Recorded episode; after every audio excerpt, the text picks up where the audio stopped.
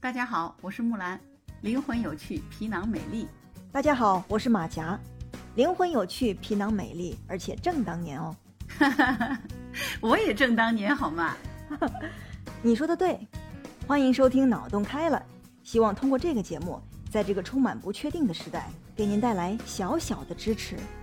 两个有趣的灵魂大开脑洞，希望遇到有趣的你，让你也脑洞大开。好了，节目开始了。其实香港也不光是有好的一面了，我在那边也有感觉到一些不太舒服的地方，就是就比如说住房的这个问题，对于年轻人来说就特别的不友好。跟大家说一下，十年前哈，我在那边租房子，是在学校旁边的一个村子里租了一个大概十平米多一点的房子，那个地方就要两千多，两千二还是两千五，我记得十年前。已经是非常高了，而且它是一个非常低矮的，矮到什么程度？就我站到床上，我的腰都直不起来，就是那种程度。半龙屋是吗？对，那种房子都要两千多，而且是在村子里，也很阴暗的。它虽然有窗户，但是光线并不好。十年前那个两千多的购买力，相当于现在四五千吧，在香港。嗯，我知道，就是呃，对香港的这种。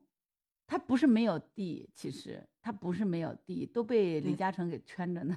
对，都是被地产商给圈，真的被地产商囤着，这是非常过分的地方。而且他们填海造田的这种计划一直是没有被推进的，对，导致于说就造成这种状态。是，这是香港的一个地产霸权的问题。等会儿我想就是多谈一下，然后现在我想多举一些，就是跟大家举一些我实实在在的例子，就是 呃，那是我。是因为我走得快了，我歉。他要踱个步，结果我已经跑出六条街去了。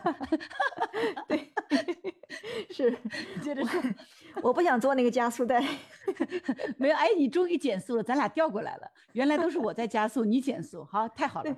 OK，是，就是因为刚开始去香港的时候，学校的那个宿舍已经分完了，刚好分到我的时候就没有了，所以我就没有办法，只能在村子里租。那是二零一一年下半年的时候，我在那儿住了几个月的时间，而且他那房子破到什么程度呢？就是那个墙上的白灰都已经往下掉了，斑驳，掉了非常多，一大片一大片的。海，它海风吹就这样子。对，特别潮。然后我就跟那个房东说。我说我也不跟你搞价了，你就给我买几桶漆，我把你你这个房子给刷一刷，然后我就自己硬生生的，就是 在那刷了两天时间。个快乐的泥瓦匠是吧？对对对对。你叠过那个报纸的帽子戴了吗？叠了叠了。然后我一边刷，我还唱那个歌我是 一个粉刷匠，就是为了对对对对对，这苦中作乐的事都干过。对对对对。当时还给自己拍了照，那照片现在还留下来呢。嗯。是的，其实就是，嗯，怎么说呢？就在这个里头，我觉得其实跟现在，比如说现在上海，也是很像的。你看，在上海最繁华的状态里面，呃，今天早我才看到一条新闻嘛，就是上海那个就是沙销的队伍，现在终于进到上海最早、最的最老的老区里面，比如说黄浦区，嗯，比如说那种就是老的那个都不是石库门的房子，那种老的那种，就是还是用马桶痰盂的房子。消杀进去了，这是最后一票。那么就是从这个意义上来说，当最后的终端消杀进入到这些区域的时候，应该这个疫情已经是在控制范围里头了。在我理解，你想那一个呃十平方里面可能就吃喝拉撒都住着好几个人的这样情况下，那大家互相传染的这种几率是非常高的嘛？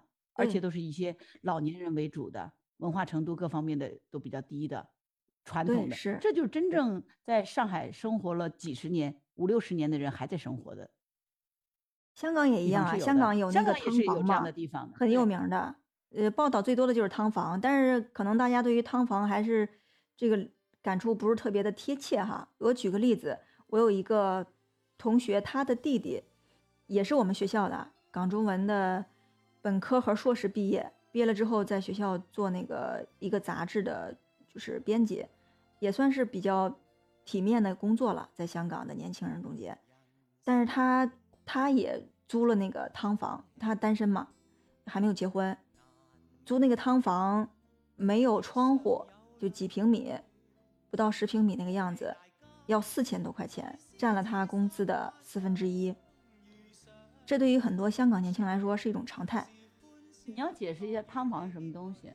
哦，汤房，汤房就是它那个性质有点类似于北京的地下室，但它不是在地下的，它就是楼里边的。然后它把一一个房子隔成了很多个小隔间，每一个小隔间隔的都非常的小，几平米，不到十平米的这个样子。然后没有窗户，对于一个人来说就只够睡觉的一张床，就没有另外额外的空间了。那时候深圳里头有很多，包括现在我们成都，就是城市里面有很多一个房间里头。就是一套房子一百平住了十个人二十个人，就是这种，也是隔开的。对你看似你是住了一个单间，实际上就是拿三个板给你隔了一个什么，隔了个自己的屏风空间而已。对，但是对于咱们内地的很多朋友来说，咱们是有选择的，就是大不了咱们可以选远一点的地方嘛。可是，在香港，它就那么大点地方。你刚才也提到了地产霸权，就是他捂着那些地，他不去开发。然后那些租金就不停的往上涨涨，呃，还有不仅仅是租金啊，房价也是，房价根本就不用去想了，买都买不起，首付你都付不起的，根本。他那个付不起，跟我们内地付不起还不是一个概念。等会儿我给大家举举细节的例子啊，嗯，就是在我们内地很多青年，你大不了在北上广混不了了，你可以回乡下嘛，对吧？就不叫乡下，就是回自己老家。超一线城市待不了就去新一线城市，新一线城市待不了就去二线城市。我们的选择其实还是非常多的，机会相对于香港的很多青年人来说是非常多的。但是那些土生土长的香港人，对于他们来说，香港就是他们的家了。可是他在他们在他们家土生土长的这个家，就既买不起房子，甚至连租个房子都要占自己工资的四分之一。如果我在想啊，我当时就在想，如果我生活在这样一个地方，我我很难接受的。对啊，就是机会已经被挤榨的，生存空间都没有了。对，当一个人在年轻的时候，二十多岁就觉得自己的人生是绝望的，那他就一定会去做一些比较过激的事情了。对。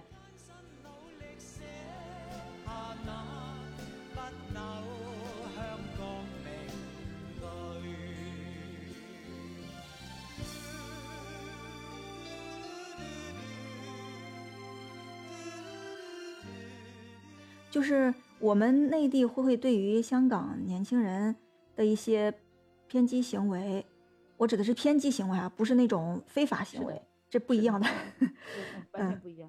对，非法行为咱们肯定是要反对的，但是在这个非法行为之外，可能会存在一些偏激的言论。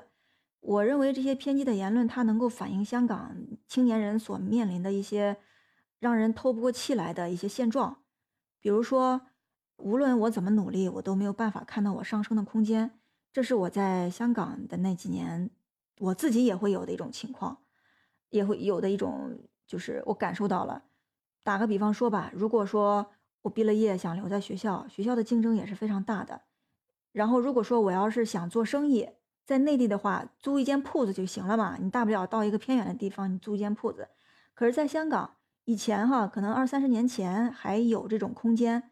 就是你在屯门呐、新界呀，这些在香港来说就是比较偏远的，就有点类似于北京的房山，或者是广州的呃黄埔东边儿，还有杭州的萧山、上海的虹桥。杭州萧山不是，不是杭州萧山还不是杭州，现在萧山是很近的。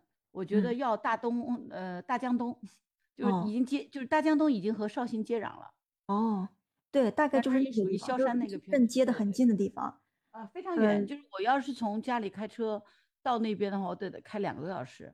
对对对，很远了啊，已经很远了。对，就我有朋友，他们土生土长的，他们就住在那个附近。他们小的时候，那附近有非常多的呃小店，比如说小的蛋糕房，就是可能夫妻店经营的那种。那对于平民来说，去那些地方买东西，价格也比较便宜嘛。可是最近这十几年，逐渐的被一些大的品牌挤占了这些小店的空间，被一些大的品牌挤占了。比如说那些小的蛋糕店就被什么星巴克呀、太平洋咖啡啊这些连锁品牌挤占了。那你知道，在这些地方的消费，动不动就要在在香港那个地方啊，你进这些店动不动就要就七八十上百块的。一方面是生活成本非常高，另外一方面对于年轻人来说，他的创业成本也是非常高的。如果说我想在一个商场附近，就是商圈比较人流比较密集的附近去租一间铺子，对于年轻人来说基本上是没有可能了。对，其实不仅是说我们讲未来的开创可能性没有了，就比如你刚才那个，它不是说我星巴克把它挤掉了，然后我的消费会更高。他挤掉那个铺子，其实可能是一家的一个生存的一个基础。对，就是因为他的他的生计也没有了。对，对吧？他的生计，他不能开店就不能挣钱嘛。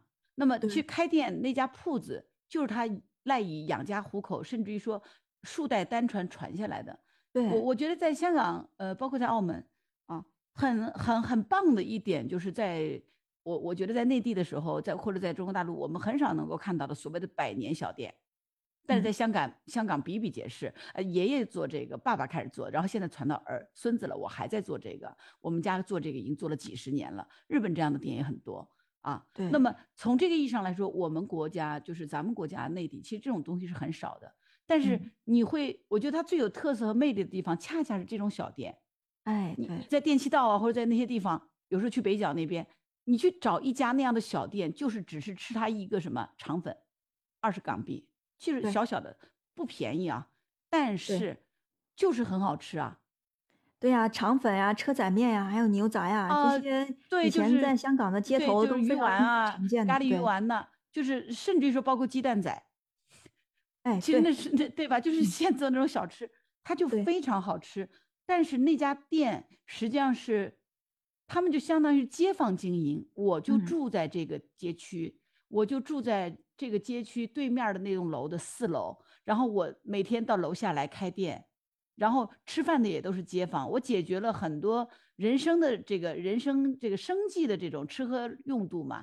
同时呢，我也把我自己的这个收入给挣了，然后大家就安居乐业，一代代传下去。他会精逐于这个事儿，但是当那个大的这种品牌资本挤进来的时候，这些店不见了。也意味着背后以此为生的一批人也不见了，因为他不仅是电东，包括洗碗工，他也可以在这找到工作啊。嗯，是的，是吗？所以我觉得这是一个整体的破坏。对对对，特别特别特别严重。是的，对。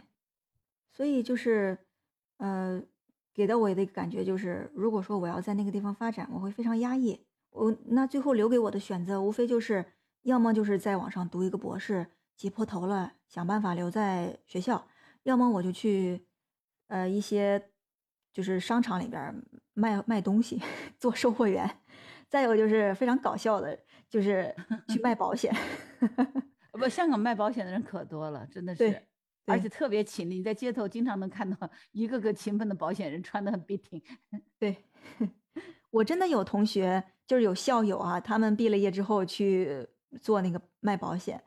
我觉得这个在内地来说，可能都没有办法想象的。博士毕业生去卖保险，对，但他们一个方面，一个方面，我觉得反映了他们对于这种安全度和自我保障的这样的这个一个认知。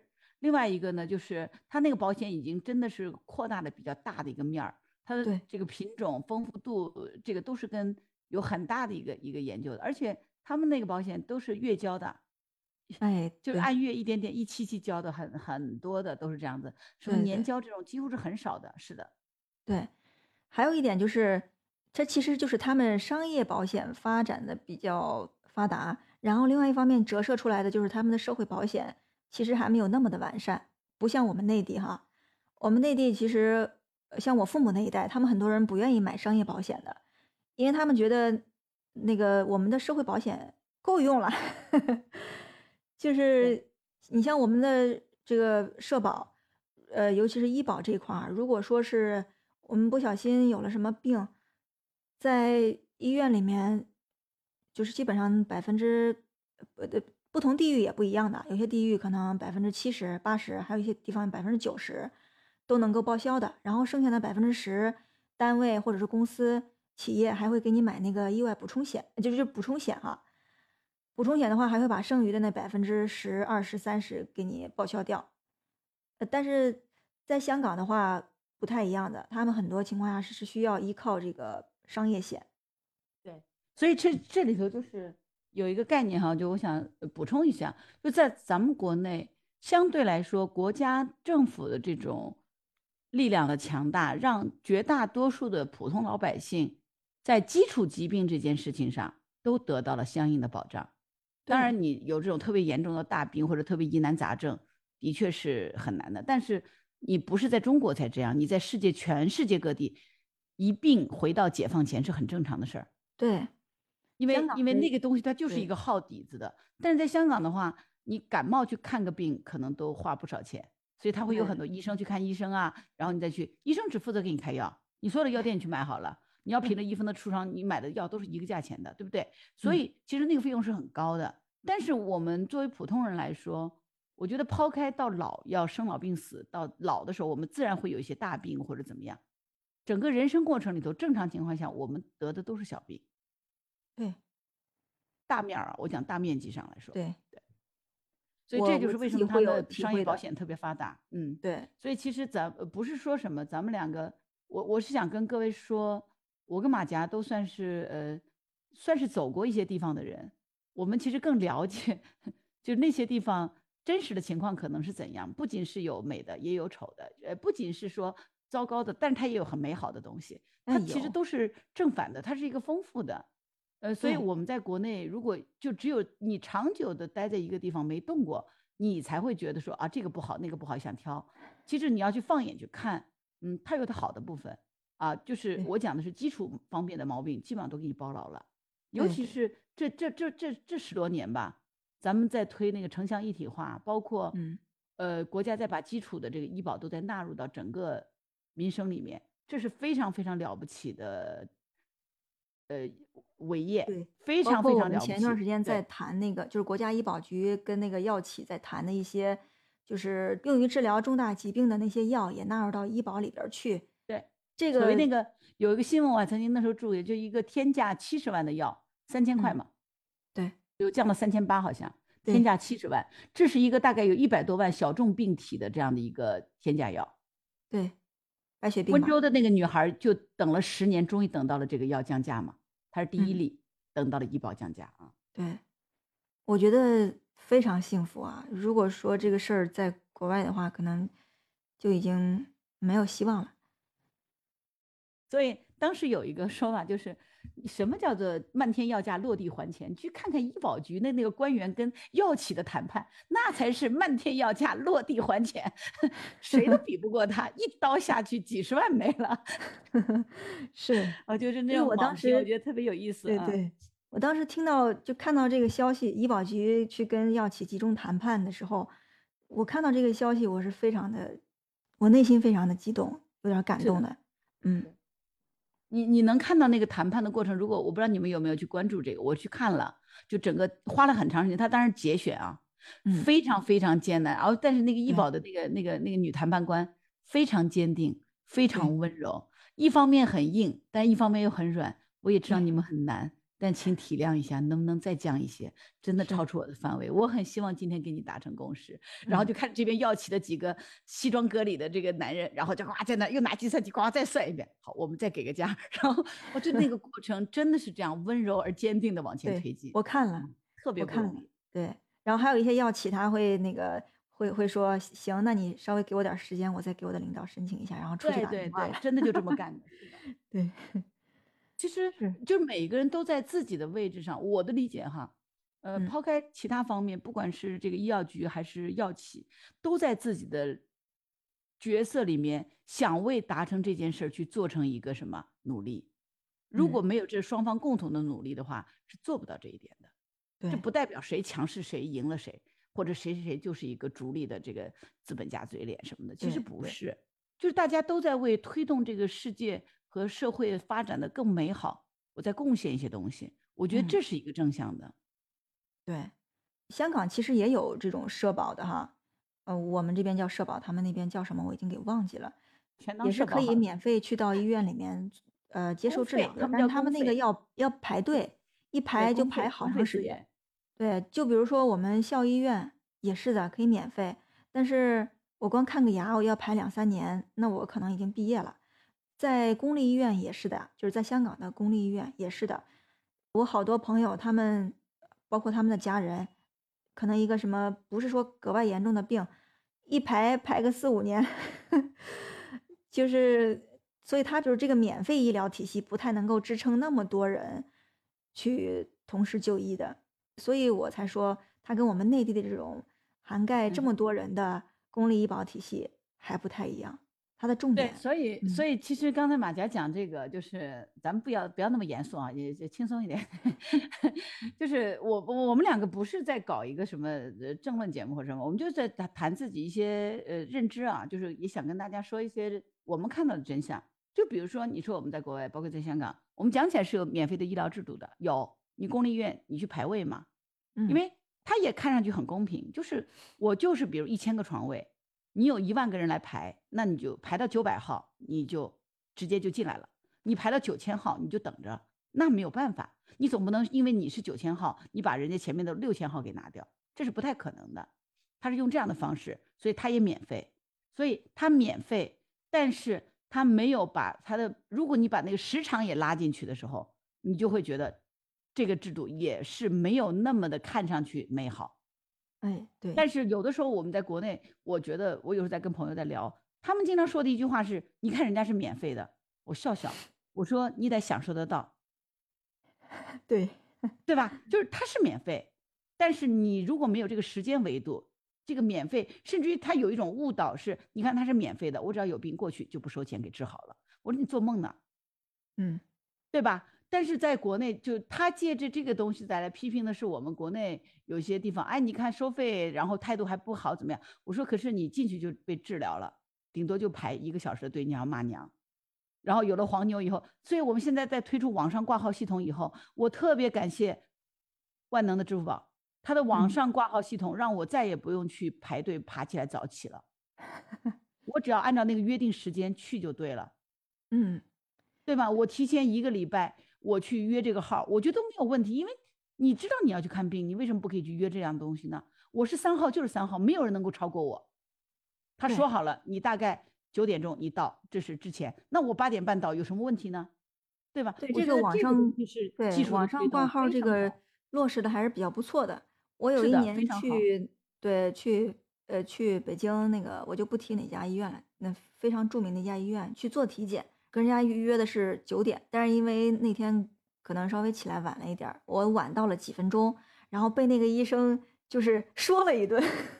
对呀，那医生说：“你你你你晚这几分钟，你图啥呢？” 对，就是这个我觉得你那晚几分钟，可能还是原来的观念里头就以为是我去了，可能也得等，呃，所以我应该不会晚，就是没有想到，其实大家已经通过这样的方法和系统，已经把这个时间精确下来了。对对对，是的，对你你肯定是不是故意的嘛？就是以你这么一个人，对我 的观念就还是就是停留在以前嘛，我寻思。以前就是约了就约了，然后去了之后可能还得再重新拿，但是我没想到就是去了之后就是按那个点儿来的，然后还被人家熊了一顿，那活该，就亲身心里接受了一个挨熊，以后再也不会了。但我想说的是，你是在北京生活工作，你去北京啊，其实现在这个已经涵盖到什么程度？异地，我婆婆那时候，呃，她是那个肩肩胛，就是肩肘炎嘛，就是肩部的那个算是韧带那个有点粘连了。所以她胳膊抬不起来，嗯，那她就需要去做一个微创的手术，呃，就是相当于把那个韧带那个地方要帮她再松一些些，这样头手就可以抬起来不疼了嘛。这个手术也成功。当时她在杭州，我呃，但是他他们就是我们后来就是网上挂的，就是上海上海的医院名字咱别提了，就没必要嘛啊，也不是给他做，反正也是很著名的。就是一般正常情况下，在我们理解，我在杭州生活，我要去挂一个上海的专家门诊。对吧？然后不就是通过网上直接就挂的号，然后约好他们。当然，我们是大概提前了半个月挂了他的这个门诊，然后他的门诊就预约的就是他的手术，所以他们是一个礼拜四，我们就从杭州去了。礼拜四去那边弄好以后，那他基本上就已经安排好，因为他已经大概知道你的状态了。